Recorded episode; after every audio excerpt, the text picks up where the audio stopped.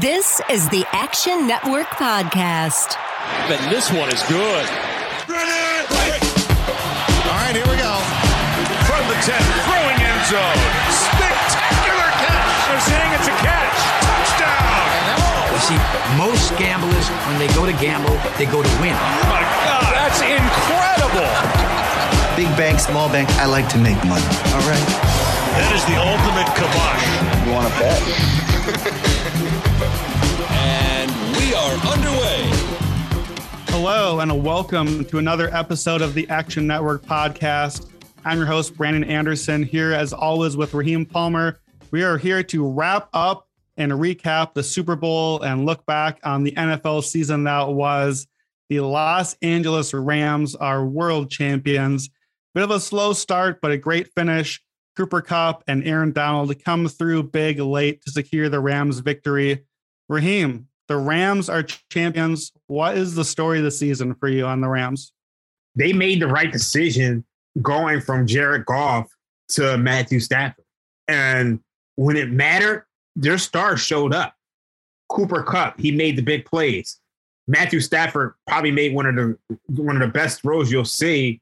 And look, there's going to be a lot of controversy on how they they actually scored because I think there were some questionable calls down the stretch, but Matthew Stafford got it done. And look, a lot of people have criticized the Rams for their stars and scrubs approach, but it works. They're in the playoffs nearly every single season. So if you have those top guys, at some point it becomes about having the guys who can make plays. And ultimately that's that's what won them the Super Bowl.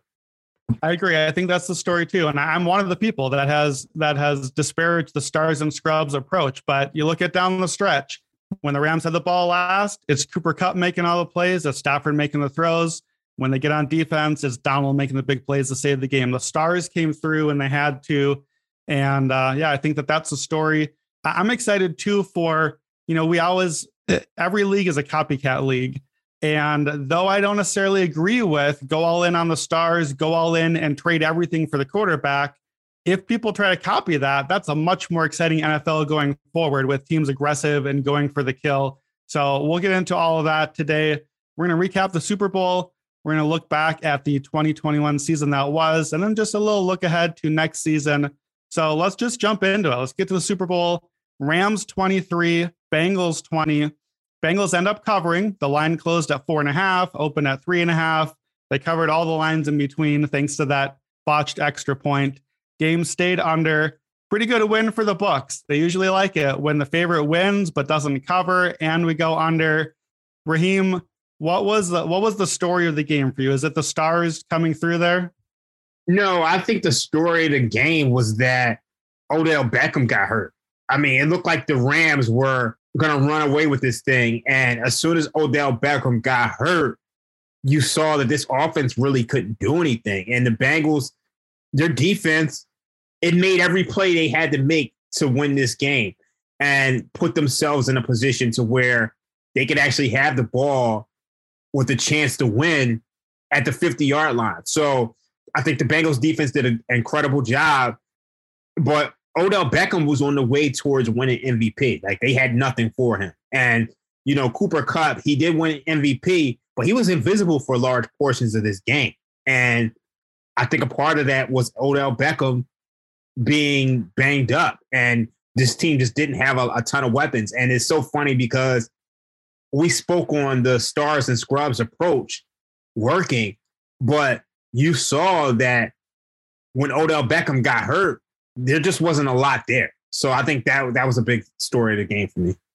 Well, it's not just that Odell, Odell Beckham got hurt, but Tyler Higbee was already out. And then Blanton, the backup tight end, missed most of the second half as well. Robert Woods was was already out. So it's just that there just wasn't anything left. Suddenly it's just Cooper Kupp and a bunch of guys that, like, frankly, you and I haven't even heard of some of these names that they're trying to throw to for the championship. And so you you don't have a whole offense when you have no run game and you have a good quarterback and then a one great receiver. The defenses, Super Bowl defenses, can stop that. So I think that was a story. The other story too was the one that we knew going in from the moment this was the matchup. We knew the Rams had the elite pass rush. The Bengals couldn't pass block. You've probably seen the stat. Seth Walder at ESPN reported Bengals had a 14% pass block win rate in that game. That's the lowest of any team the entire season. Average, just so you know, is about 60%. And the lowest of any team in any game before that was 20%. So, really, the offensive line was even worse than it looked. Joe Burrow was surviving it early on, getting the ball out quickly, but they just, there just was too much pressure. In the second half, like you said, Odell Beckham went out, and I started thinking through the Rams offense. I was on the Rams, and they're up at halftime. We know Sean McVay is nearly invincible up at halftime. I'm not feeling great because I'm looking at this offense thinking, man, I don't know how the Rams are going to move the ball enough. And I tweet out, the Rams are going to have to win this with defense now. And then they come out in the first play of the second half, they give up a 75 yard bomb. I'm like, well, so much for winning with defense. And but then they basically pitched a shutout the rest of the game. Uh, the Bengals for the playoffs lost 31.5 EPA on sacks. The next worst for a team in modern era, for a Super Bowl team in the modern era, was the Flacco Ravens with negative 19.3 EPA lost on sacks. So that's practically doubly worse. We knew they had the nine sacks against the Titans in the playoffs. They ended up getting sacked seven times here, six in the second half. The, they had five in the third quarter. That was a third quarter record. That was a game, single game record in the Super Bowl. So to me, that was a story we knew coming in, and that was the story that played out as well. So uh, early in the game, when Odell is on the field, felt like the Rams were dominating. Did you do you feel like the Rams might have run away with this one if he stays healthy? Yeah, I, I, I mean, I think that's the big that was that's why that was the big story of the game for me is just because you saw that they they kind of got whatever they wanted offensively, and I didn't like that first fourth down play call. Like the Bengals got the ball in good territory, and they're at the fifty, and we've really lost something with the entire analytics movement where you feel like you have to be aggressive right away. I think the one thing that Belichick has always done well is that he's not going to lose a game in the first five minutes of the game. And I felt like them going for instead of pushing the, the Rams back and, you know, maybe playing the, the, the field position game, it pretty much put the Rams up seven nothing right away because the Rams actually weren't moving the ball that well early anyway.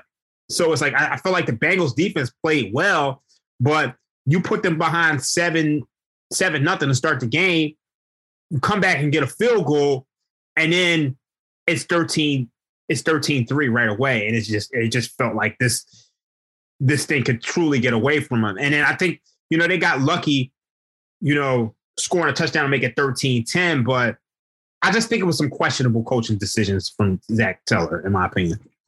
Yeah, we both thought the game was going to start out slow, and that's what it was feeling like early. Lots of overcommitment to the run game, early downs, kind of like we expected, like we complained about the whole playoffs. And so, not really much was happening until the Rams suddenly get the ball at midfield, and then things opened up. Um, Simon Hunter on Convince Me had Odell Beckham to score the first touchdown. So that was a great call by him. Yeah. So yeah, the the Rams were flying. Uh, Kupp wide open for his touchdown. I don't know how you lose him. Is rough beat if you had the Rams over in the first half. Oh, is 13 and a half. So you lost it by that botched extra point by Hekker.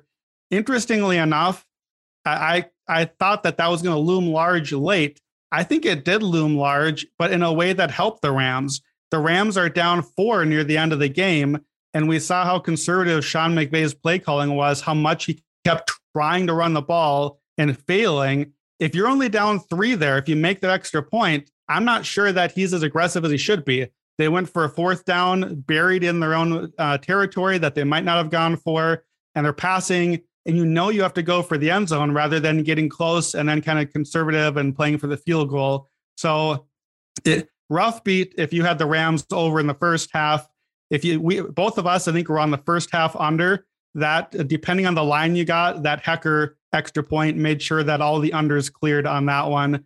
But it was it was a low key a big play because of how it kind of changed the strategy. That one point coming into play late. So 13 10 and a half time. Odell Beckham clearly looks like he's out. Uh, Eric Weddle, I was a little worried about. He had that shoulder stinger early on. We knew the Rams secondary was pretty banged up anyway we get to halftime. By the way, Did you enjoy the halftime show? I thought about going to the Super Bowl. I'm such a big Dr. Dre, Snoop Dogg fan. Like I wanted to be from the West Coast. I wanted to be from Compton and Long Beach just because of them. And I, have always loved Mary J. Blige. It was good to see Kendrick Lamar. That's my guy. Even though 50 Cent looks like like he hasn't rapped in years. Like he's just so focused on film and him trying to wear that the tank top. You could tell, he gained a lot of weight. Eminem did his thing as usual. Really great halftime show. It was good to see hip hop back on the stage because the NFL just hasn't put on a lot of hip hop acts. So that was good for me.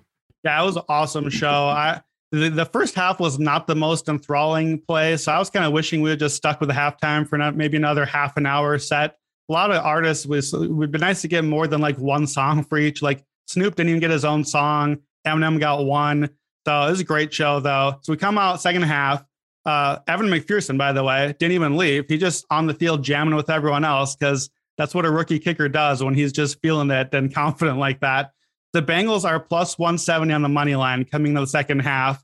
Sean McVay, we know, is 47 to 1 with the halftime lead. So I am on the Rams at this point, but not feeling great. I was thinking about pivoting and playing a Bengals money line, but I was worried that the Rams might win by three or less and kind of middle me on the Rams minus four. I think I saw you did play a, a Bengals halftime money line. Is that right? Yeah, I did. And you know, I did I barely got a chance to catch my breath from the halftime show. And before you know it, they're scoring. Like I'm like, what the hell? Like I literally just put it in the app and then I looked away and I'm like, oh shit, the Bengals scored. I saw that and I was like, you have to be kidding me. Like it was literally showed up like 15 seconds before. So yeah, the first two plays out of halftime. First play of the half is a Tee Higgins touchdown. The very next play, Matt Stafford gets picked. And I'm like, holy cow, this game is just flipped and this game might be over that fast. So let's talk about the Tee Higgins touchdown. So Jalen Ramsey on the coverage. Not a great game for Ramsey, by the way. He's jumping a couple times and missing guys. He gave up the long touchdown. However, pretty clear on this play. Tee Higgins on the pass grabs by the face mask and twists to get open, completely uncalled, 75 yard touchdown the Rams win probability dropped from 75% to 51% on that. You have to make that call, don't you? Yeah, I think you have to make that call. I'm never in favor of them making a lot of calls anyway. I like to me, I want to see the, the players on the field win it, but that's a call you got to make. yeah, you, you have to make the call. I think too. I didn't see a replay of the referee, but again, like you said, this is the first play out of the half.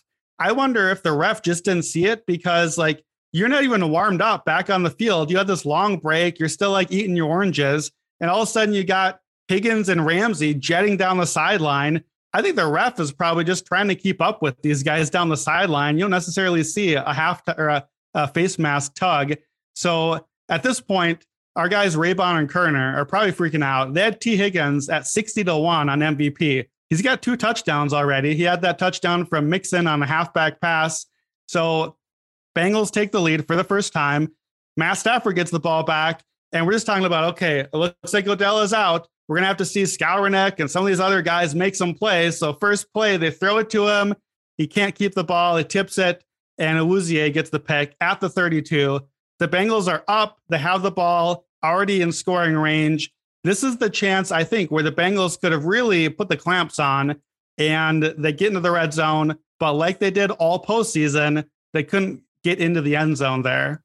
It was it was very interesting because they actually had a fourth and one on that drive. And even though I wasn't in favor of them going for it on fourth and, and two at the 50 early on in the game, I wanted them to go for it. They actually picked it up, but then they stalled out in the red zone before, even before the Super Bowl, they were just three of 11 in the postseason in the red zone. So that that I mean that came back to bite them because it felt like throughout the entire second half, neither one of these offenses can get going. And right after that drive, it's like the Bengals. We saw all the the offensive line woes that we thought would be an issue. They became almost exaggerated, almost because yeah. it's just they couldn't block for the rest of the game. Like, you know, coming into this game, everybody felt like this would be I think you might. I think you even called it. You said that this would be like the Chiefs in the in the in the Buccaneers Super Bowl, or I heard other people mention the Broncos and the Panthers Super Bowl. Mm. And to me, I felt like it was a bit overstated. Like I felt like the Bengals will be able to get the ball out quick. And they did that through, I'd say, two and a half quarters of this game. And after that, it's just like for the rest of the game, they just could not handle the pressure. They couldn't handle Aaron Donald, Von Miller. It got ugly. And you look at the other side of the ball, the Rams couldn't, they couldn't move the ball either. So I was sitting there wondering, is this game going to actually end 20 to 16? Are we not going to get any scores in the fourth quarter? And we almost came close to that happening. We did, yeah. The, the after those first two plays to start the third quarter, the second half flew by because they're just going three and out and punting over and over again. The Rams are racking up sacks. There was that play where Aaron Donald got credit for a sack. He kind of shoved Burrow out of bounds legally because he was still in. Got credit for a sack, and then there was a little kind of tussle on the sideline. I think I think that kind of fired up Aaron Donald after that. I don't know. You really want to be doing that with one of the greatest defensive players ever. He gets a sack right after that. Von Miller got the two sacks. By the way, we've said it already, but the Rams just keep trying to run the ball. They get up to the line and then check into a run play. And the Bengals are just firing off on the run every time they're doing that. They were terrible running the ball today. Cam Akers had 13 carries for 21 yards. He has negative 7.6 EPA on the game. Early down runs for the Rams, 20 runs, 31 yards, just murdering their offense the entire game. And then suddenly they're in third down. And who's the guy to pass to on third down? Cooper Kupp. And they're not even looking for him. And granted, uh, you know, I didn't see like the all 22 film, but the Bengals probably have like five guys on Kupp because who else do they have to cover at this point? But yeah, the, the time is just flying by. Nobody can move the ball. There's a big play at, at 20 to 16. The Bengals are driving near the 50. It's third and nine. Burrow hit Tyler Boyd, and it looked like he was going to pick up a first down. He was like two yards short, and Boyd dropped it. His first drop of the entire season. That was six minutes left. Bengals are at the 50. You're one first down away from another field goal and going up seven. And so I thought that was a big play because instead they punted away. And then that's where that Rams scoring drive begins. And, uh, you know, I think it has to be the Cooper Kupp drive. The guy took over. Oh yeah, he, I mean, he totally took over. And you know, what's so funny, even on that drive to start the game, to start the drive, they're throwing, but then at some point they still run. And I mean, you mentioned all the rushing statistics, but they're even worse. Like when you look at their early rushes, negative 44 EPA per play, 22% success rate.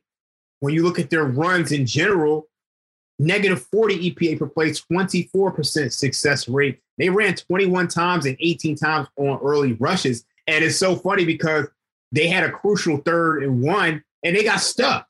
I think it's fourth and one. And Sean McVay pulled out his most creative run play. Cooper Kupp runs, picks up the first down. And it's so funny to me because I knew they were running the ball. I just didn't expect them to run it to Cooper Kupp. And I, I it ended up Yeah. working out. And you put the ball in your best playmaker's hand and he picks it up. And I, I think that that was another crucial play. And then right after that, you you saw the Rams driving down the field. And I think at that point, you know, somebody said to me he, they didn't feel like the the Bengals would get the ball back. And I felt like there was enough time for them to get it back.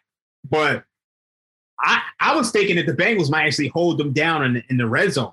And they came close. And then you had that controversial holding penalty. What did you what did you think of that? Because personally, I didn't think I thought the way they were calling the game all game long, it was very disappointing for them to call that. Yeah, I don't know. I thought it was a hold. It's, it's Cooper Kupp. Cooper Kupp has earned the superstar call, and he had his hands on him. And you know, like I thought that was a story too. That there were other calls too, Skowronek or some of the other guys who they maybe could have had a hold or defensive pass interference, and they look for the flag. Look, those guys aren't getting the call. Not in the Super Bowl. Not in the third and fourth quarter. Cooper Kupp is the only guy that's going to get that call, and that's that's how this goes. We know the stars get the calls. I thought it was the right call. Certainly, they deserved a call after the Tee Higgins thing. So I, I saw a lot of talk about the refs down the stretch. It, it was a weird game.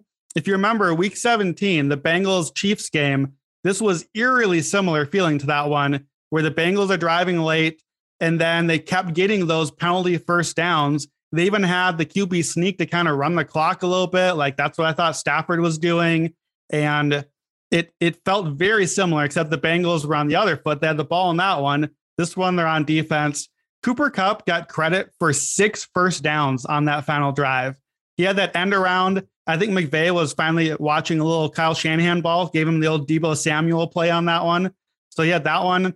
He had an eight yard catch, 22 yard catch on a no look pass from Matt Stafford with like four minutes left in the Super Bowl. What the heck? Another eight yard catch. And then, yeah, three straight first down penalties, or I guess one of them was an offset, uh, but that it was a touchdown. So Kupp caught two game winning touchdowns. One of them they took away with on a hold, which was the right call, but uh, catches the actual touchdown. Somehow they got him on single coverage, which I don't know what you're doing, know, leaving single coverage on Cooper Kupp with the championship on the line. But the guy took over down the stretch. Obviously, that's where he won MVP. 15 play, 79 yard drive. And so the Bengals get the ball back. First play, Ramsey tries to jump and doesn't do it. Chase gets 17 yards. They get nine more to Tyler Boyd. So we're second and one, basically at the 50. They've got a timeout left. There's still like a minute uh, on the clock. They're looking pretty good. They got Money Mac. They're like 10 yards from his range. And that's where I thought the coaching and the play calling really went poorly.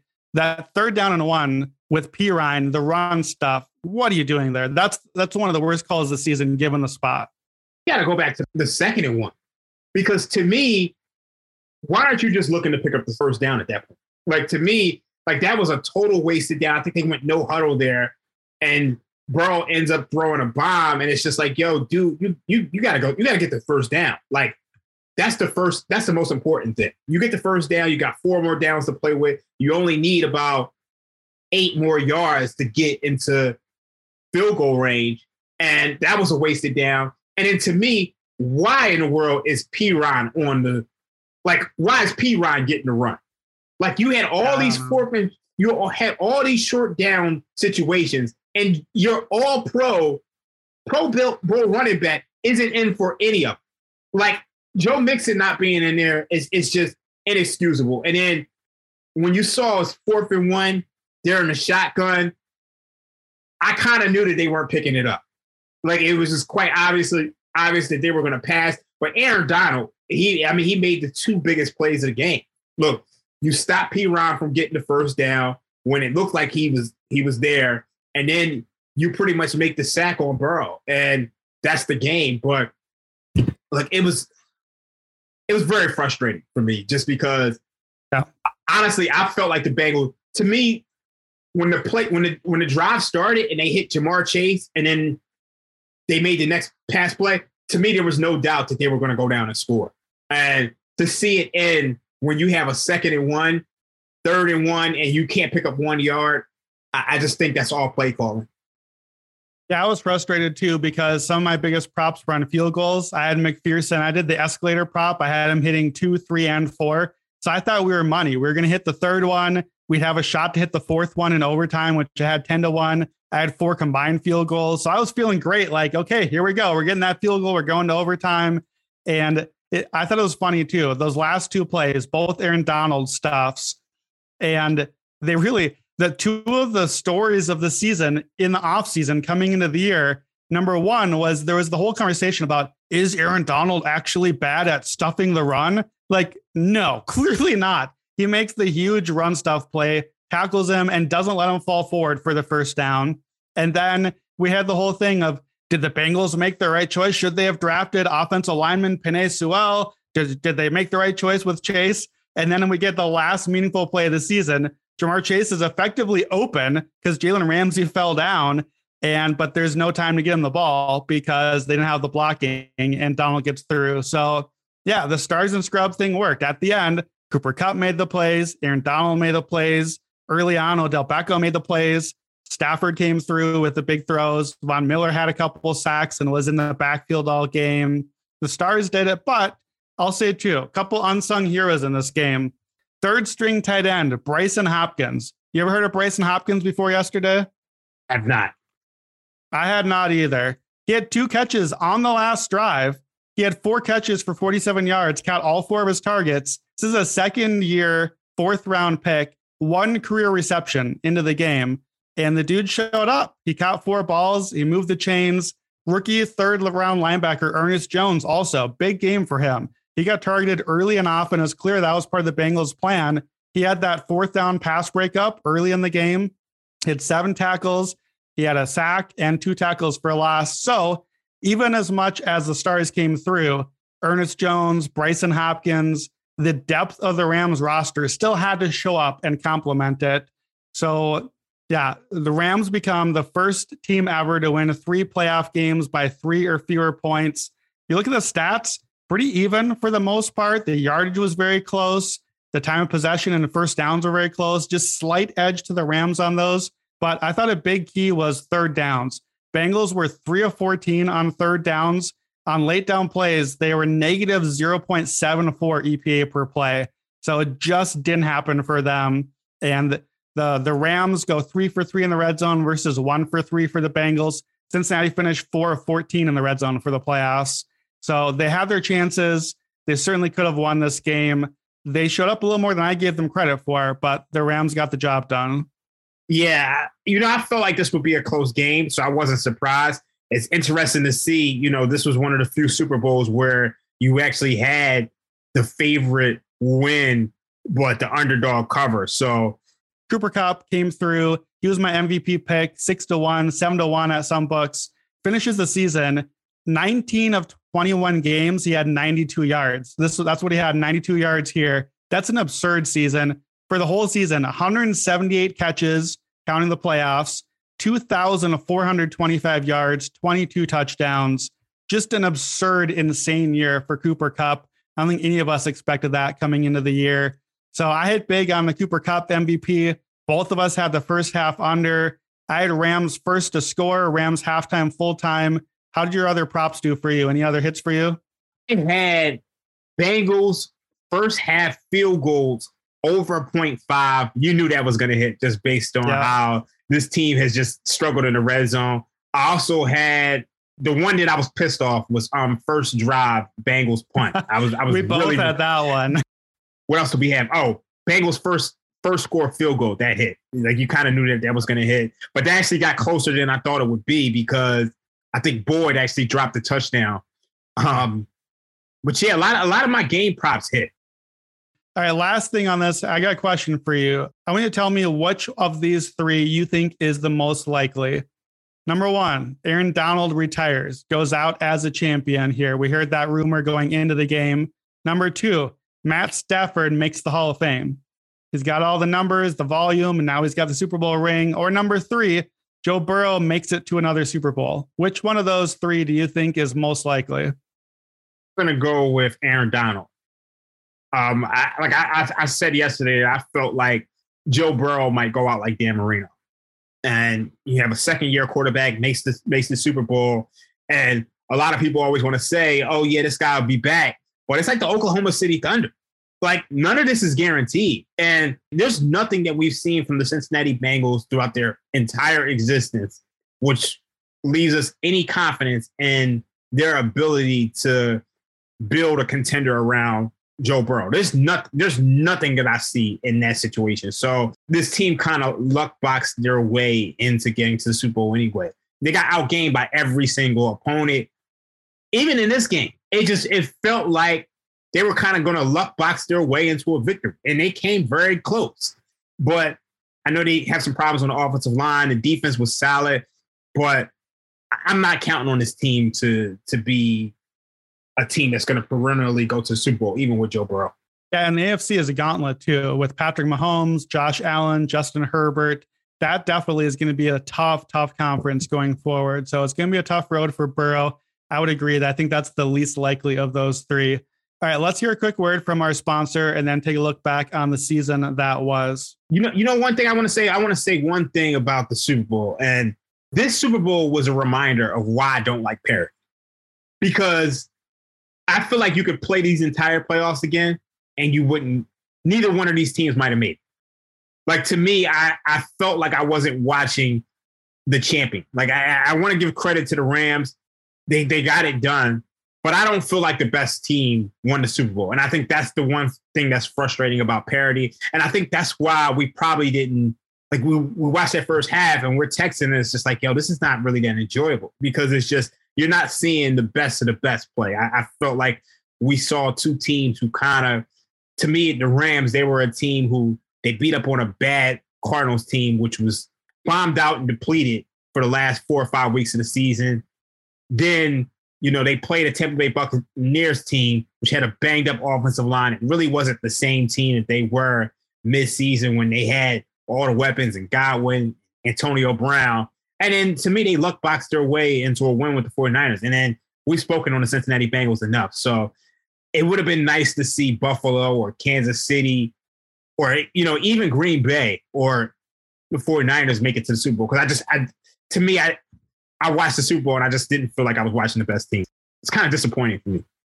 Yeah, I understand that, and uh, yeah, let, us use that to talk about some of our kind of takeaways from the season because that kind of mm-hmm. hints toward one of my big takeaways, which is I just felt like there wasn't a truly great team this season, and you listed off some teams that I think were were good that I thought were better than the Bengals, but we had a lot of good but not great flawed contenders this season, and for me, you know, we had the, we had our fun on the 49ers futures. That was part of the thing on the Niners futures is heading into like week 17, 18.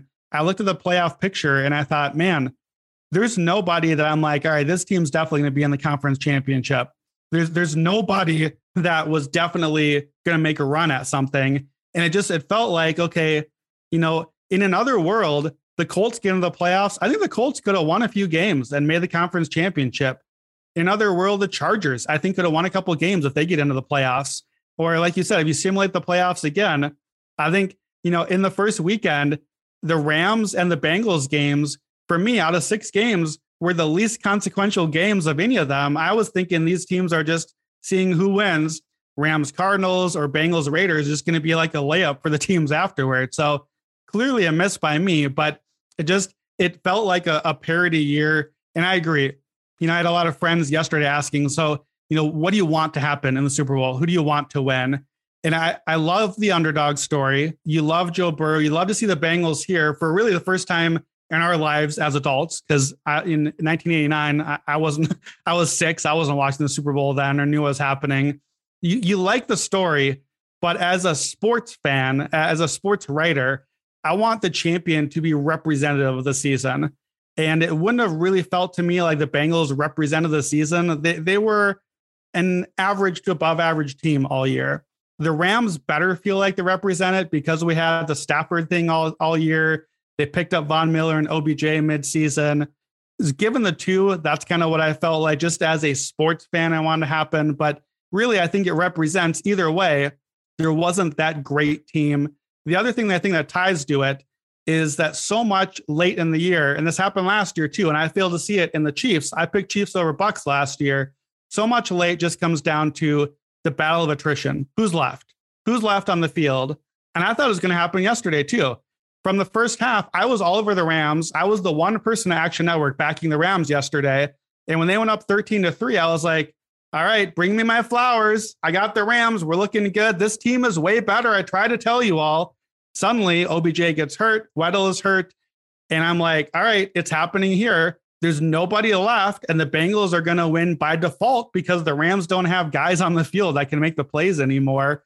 And I think, I think we have to give the Rams credit that late drive with just Stafford and Kupp coming through, and the defense being as stout as it did.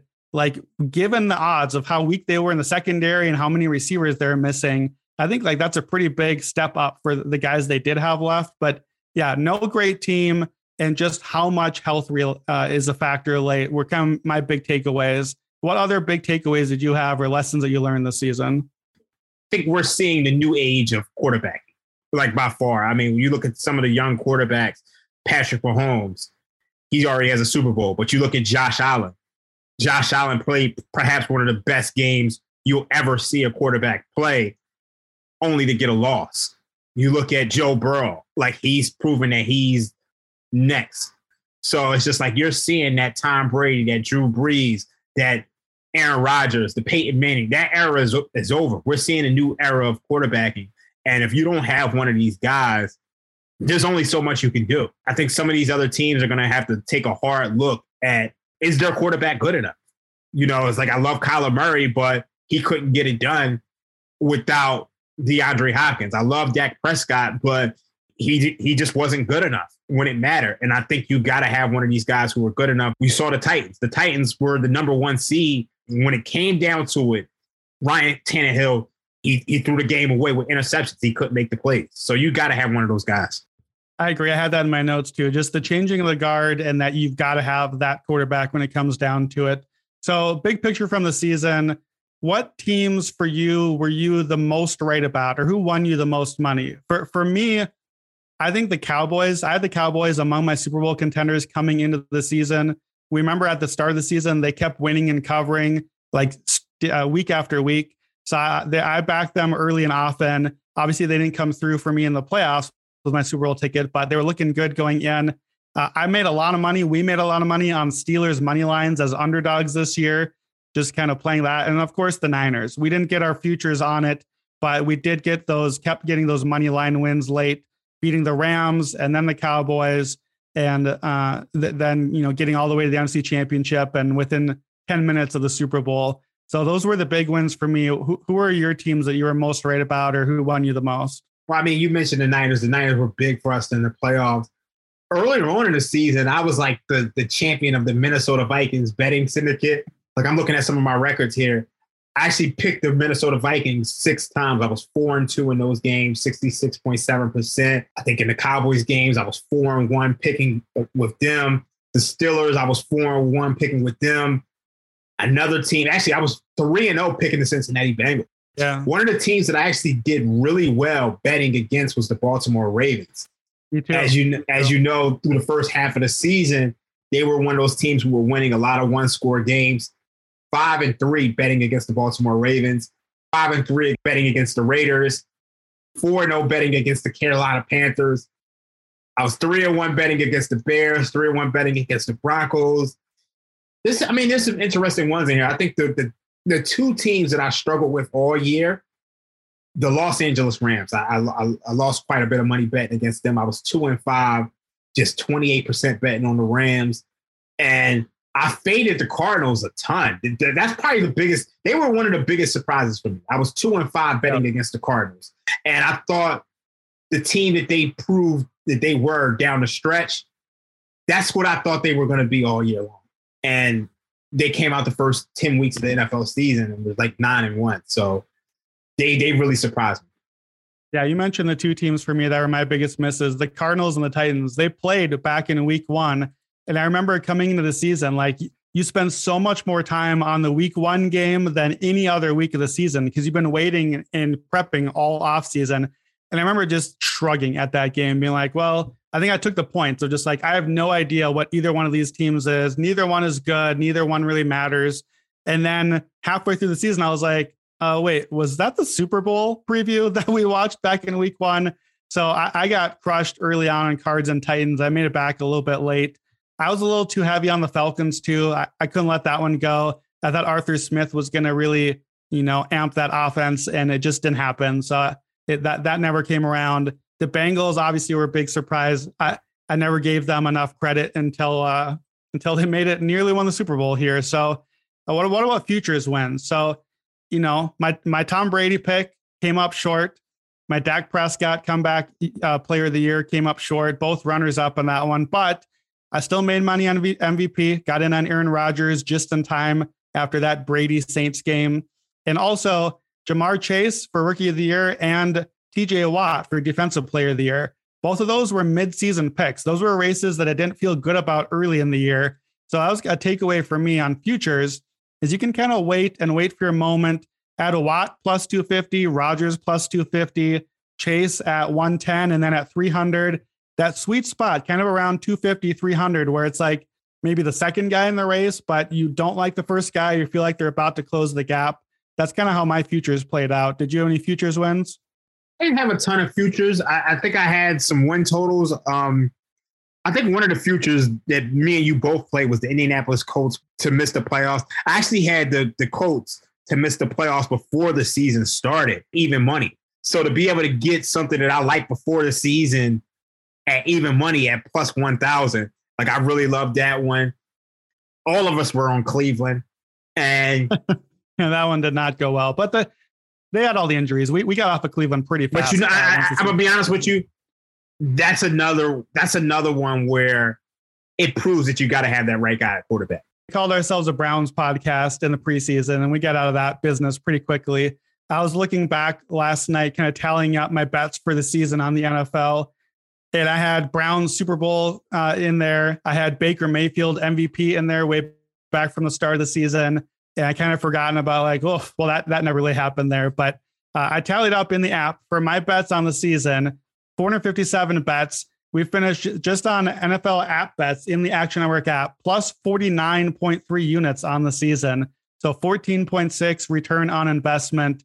So hopefully, a lot of you guys listening, hopefully you uh, made some money off of all those picks. And before we close out here, I want to do one thing that we've done the whole season. We're going to do a little look ahead and take a look ahead to next season, see what we're thinking early on. So, first, just a couple teams, let's talking about them. Who do we think will bounce back, or who we think that there might be some early value on? Obviously, we don't know where the guys are going to end up, how the draft will go, what quarterbacks will move around. But what's a team that you've got your eye on for next season right now? Definitely the Baltimore Ravens. I, I think they had a ton of injuries this year. Obviously, Lamar Jackson was banged up, and you saw Lamar Jackson through the first eight weeks of the season. They won a ton of close games, and then you saw that regress towards the end of the season. I think the, Baltimore Ravens are definitely going to take a step forward. That's a team that I, I'm really, really looking at. Um, Yeah, I, I like the Ravens too. That you know, John Harbaugh is still there. Lamar Jackson will be healthy again, and again MVP candidate. They also finished fourth in the division, so they're going to get a really soft schedule because of that. They get to play the NFC South and the AFC East next year. So the only thing is, books already have the Ravens sixth to win the championship next year. So I think that they're also with us on that one. So I like the Ravens. The team I had my eye on here is the Chargers. So the Chargers finished third in their division. So that means, uh, again, a little bit of a softer schedule. That means they got games against Miami, Cleveland, Houston, Atlanta coming up. We know Justin Herbert is awesome, can get the job done. They were fourth in DVOA offense this year, and they have the fourth most cap space of any team. So they're going to be able to go out and bolster that offensive line a little bit more and hopefully, especially, attack that defense. That was just not good enough this year. But if they can add to the defense the way they added the O line this year, Chargers are at plus 2,500 at BetMGM right now, which is only the 15th highest for uh, uh, for winning the title. Herbert can win the title. Herbert can be Joe Burrow or Matt Stafford. So I like the Chargers. They're probably my favorite pick right now because they already have they, they have the name. They have Herbert. They don't we don't have to wait on the carousel. We just have to use all that cap space to bolster the defense. if I'm looking at a long shot of a team that I feel like can make a leap, to me, I think the Philadelphia Eagles can potentially make a leap if they get a new quarterback. And I, I know there's there's a there's gonna be a, a a market for a lot of quarterbacks. Deshaun Watson. We gotta know what's gonna happen with Russell Wilson, with Aaron Rodgers. A lot of these guys are, are gonna be leaving their teams. So if the Eagles can get a Deshaun Watson, I think they're in a, a good place. I think the Denver Broncos, to me, with them firing Vic Fangio, I think they're in a good position. Like we love the Broncos this year. They just need a new quarter. I think if they get a quarterback and a coach, I think they're right there. The books think they're right there too. I think the the books think that Aaron Rodgers is headed to Denver because depending on where you look, Denver is like sixth or seventh for best title odds for next year. So we are may already have missed the window on getting some odds there. I think you look for a sleeper in the NFC because the AFC we just said they've got all those quarterbacks loaded up, especially if Rodgers ends up over there too. I couldn't really figure out who the sleeper is in the NFC though. So let me make the case for my Vikings. Kevin O'Connell, Super Bowl winning offensive coordinator, comes in. I always love to look for the new coach. And I think that he could do some stuff with that offense, unlock Justin Jefferson a little bit, the way that he did Cooper Kupp this year. And could Kirk Cousins be a Matt Stafford type year if he got the right protection and the right receivers? Maybe I'm talking myself into it. The defensive talent is there, didn't perform this year, but Vikings have an extra home game next year. The schedule shapes up pretty nicely. They're 40 to 1 right now. I got my Vikings jersey on in the Super Bowl. It's as close as I've ever gotten. Do the Vikings have any shot, or if Kirk is around, is it just dead on arrival? I'm not. I'm not trusting Kirk Cousins. I, I just. I love the offense. I love Justin Jefferson. I love Adam Thielen. It's just when push comes to shove, can you trust this guy? And I, I just don't trust him. I can't do it. yeah. Well, I hate to do it to you, Bengals fans. It's already a low spot, but the Bengals are the top of my list. Yeah. The, the Bengals finished 17th in DVOA, 18th on offense, 19th on defense. I still don't trust Zac Taylor. There's no offensive line. The defense certainly showed up at moments in these playoffs, but there's some work to be done there. They do have a lot of cap rooms. They're going to add to this team. You like Burrow, you like Chase and Higgins and Boyd, but right now the Bengals are sixth favorite at the books.